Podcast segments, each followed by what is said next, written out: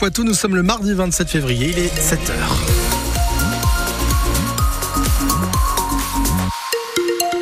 Le point complet sur l'actualité, c'est avec Manon Vautier-Cholet. Juste un mot sur la météo pour commencer.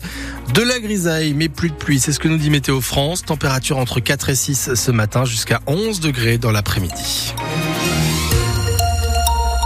Manon Vautier-Cholet, une enquête ouverte dans la Vienne après le passage d'un faux prêtre. Enquête pour tentative d'escroquerie, puisqu'au mois de janvier, ces deux hommes venus de Belgique se sont rapprochés de plusieurs communautés religieuses chez nous. L'un des deux expliquant être prêtre, l'autre ne disant pas un mot.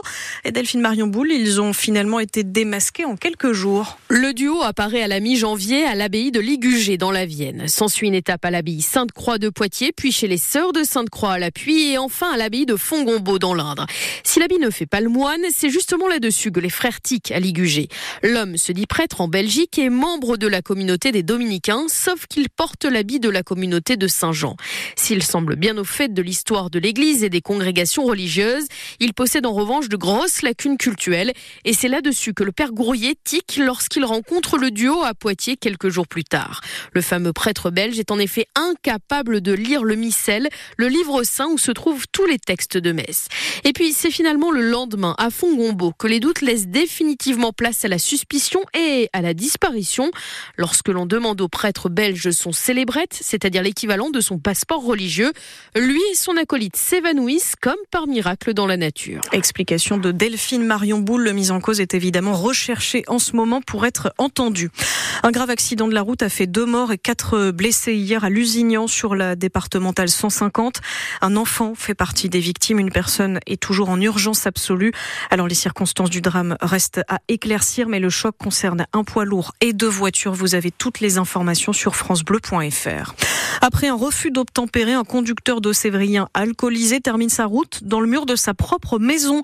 Dans la nuit de dimanche à lundi, ce jeune homme de bientôt vingt-deux ans quitte le stade de foot de Terve près de Bressuire, mais croise les gendarmes sur la route et accélère pour échapper au contrôle. Il avait plus d'un gramme cinq d'alcool dans le sang et s'est vu retirer son permis. Sept policiers et gendarmes sont satis... Sept policiers et gendarmes sont satisfaits de leur poste. Oui, sept sur dix, c'est ce qui ressort d'une étude publiée aujourd'hui par le Défenseur des droits. Parmi les enseignements, on apprend que la très grande majorité des répondants réprouvent l'usage de la force pour obtenir des aveux, mais six sur dix souhaitent quand même, dans certains cas, pouvoir utiliser plus de force, surtout chez les policiers.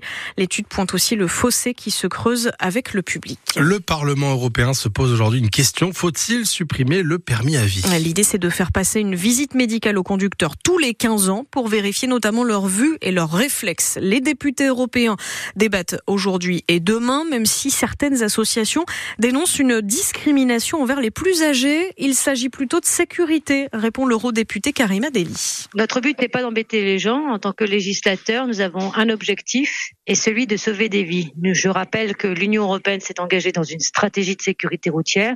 Nous devons réduire de moitié le nombre de morts d'ici deux mille trente pour rentrer dans une stratégie zéro blessé, zéro mort d'ici deux mille cinquante. La visite que nous proposons aujourd'hui, c'est une visite dès l'obtention de son permis de conduire. C'est-à-dire, nous ne sommes pas dans une cible de viser notamment nos aînés. La visite obligatoire est une volonté réelle de politique de prévention, de vérifier l'aptitude de chacun au volant. C'est ça qui est important aujourd'hui. L'eurodéputé Karima Delli qui rappelle que vingt mille personnes meurent chaque année sur les routes en Europe. L'association quarante millions d'automobilistes vient, elle, de lancer une pétition. La ministre en charge des collectivités territoriales répond à la maire de Poitiers, Léonore Monconduit. Oui, elle est favorable à une évolution de la loi concernant les congés maternité des élus. L'édile l'écologiste va justement accueillir prochainement un enfant, mais ne sera pas indemnisée. Elle veut que ça change et maintenir notamment le niveau de rémunération des élus dans ce cas-là. Après une nouvelle polémique, CNews présente ses excuses. Hier, la chaîne d'information a partagé à l'antenne une infographie comparant l'avortement à la première cause de mortalité dans le monde, alors que le Sénat reprend demain les débats sur la constitutionnalisation de l'I V G. Ça n'aurait pas dû se produire, a assuré notamment la présentatrice Laurence Ferrari. Dans le Poitou, certains habitants ont les pieds dans l'eau. Alors, on vous parlait déjà hein, des jardins inondés à Saint-Maixent-l'École. Et bien à Poitiers, c'est à peu près la même photo chez les riverains en bord de Clain. Le cours d'eau est toujours en vigilance jaune, comme quasiment tous ceux du Poitou d'ailleurs. Mais Flamsionneau, les premiers concernés, sont presque habitués. pour se balader dans le jardin d'Hélène, ça fait déjà trois jours que c'est bottes obligatoires.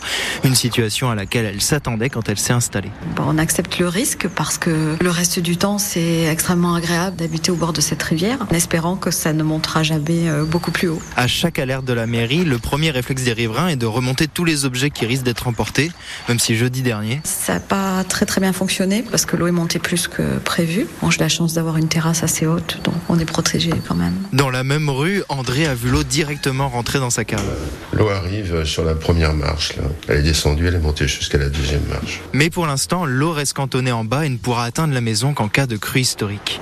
En amont, François-Xavier et Nathalie ont dû faire des travaux pour surélever leur maison après une inondation en deux mille six. Le jardin est inondé, la maison n'est pas inondée. J'avais anticipé en remontant le niveau des sols, qui fait qu'on n'a pas d'eau dans la maison. Avec une habitation qui reste au sec, c'est ce qui est rejeté dans leur jardin qui pose problème. Il y a des plastiques, des feuilles mortes, des saloperies, les gens jettent un peu n'importe quoi dans l'eau. Et du coup, les ragondins viennent maintenant. Des ragondins, invités non désirés, qui devraient rester encore quelques jours. Et alors, le Clain est en train de redescendre doucement, mais pourrait remonter en fin de semaine avec de nouvelles pluies attendues. Et puis, en plein salon de l'agriculture, le Poitevin Édouard Bergeon sort ce soir un nouveau film. Après avoir parlé de son père dans Au nom de la terre, le réalisateur parle cette fois des agricultrices dans Les femmes de la terre. Les femmes de l'époque étaient présentes partout, mais invisibles pour l'extérieur.